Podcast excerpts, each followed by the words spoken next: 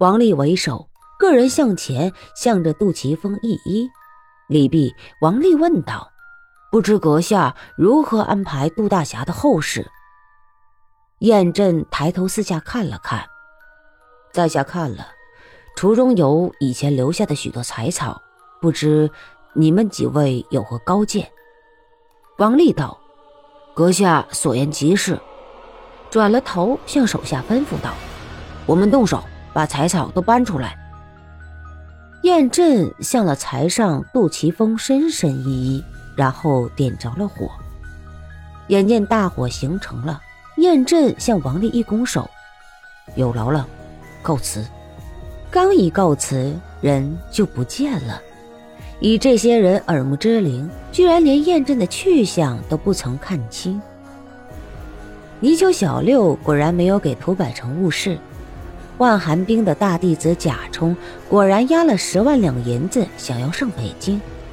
那一家主人放心的很。一路上，司空城杀平了十数个山寨，道上极是清静，连一路北上的行商客旅，没一个不见官府的告示。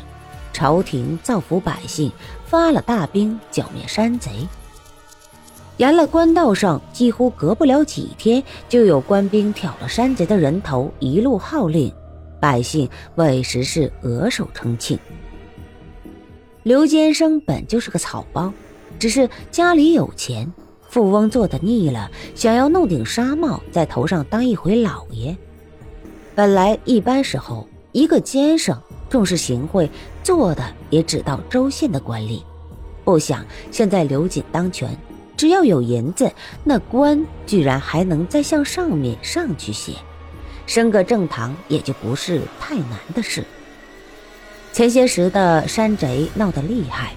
刘家不得不请了万寒冰的镖局，保了这十万两。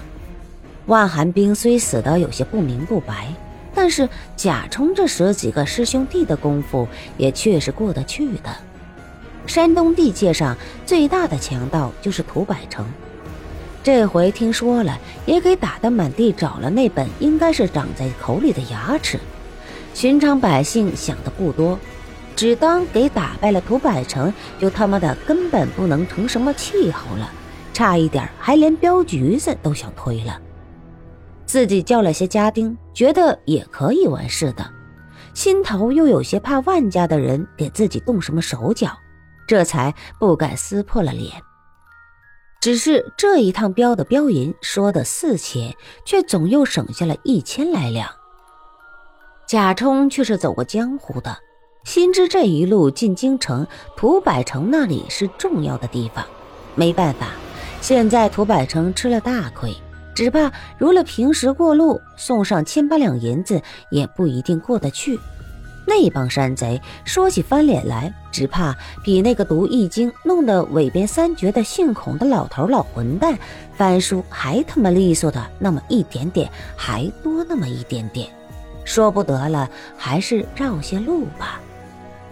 贾冲却打死都想他妈的不到，只这十来万两的勾当，居然屠百成的手下就踩盘子都到了自己家门前了，连了他们要走的路线都看得清清楚楚。涂百成就绕了三四百里的路，挡了万家镖局一个正正的正招。自万寒冰死了后，镖局日渐衰落，难得有主顾上门，还是刘坚生一家。没见过什么大事，否则最开初就找了其他的了。这一次走镖，烫子手也不敢喊耗子了。刘家的老管家刘用正在马上，同了众人走着，嗖的一声，一支响箭从林中穿出，直钉在他马前七尺处。本来王秀还在他的前两个马头的，但是同是师傅走过的路。那马也还能镇定，只是一声嘶鸣便停了下来。若非刘用抱紧了马的脖子，还得了方圆眼快一探身拉住了那马的缰绳，那马才人力了一半，就硬给拉的四蹄着了地上。众人都是惊疑不定，向了林中看去，只看了冲出来的小喽啰，一干师兄弟就都认了出来，那是乱石山的人马。以前万寒冰在的时候，时不时还备了些小礼叫人送去，当中的有些他们都还认识。贾充向众人叫了声：“大家下马。”向对面道：“可是涂寨主到了吗？晚辈万家镖局万老师大弟子贾充给您老磕头了。只是这次时间紧，不及向涂寨主拜后，回城时晚辈再登门请罪。”涂百成大笑着跃众而出，看了众人一圈，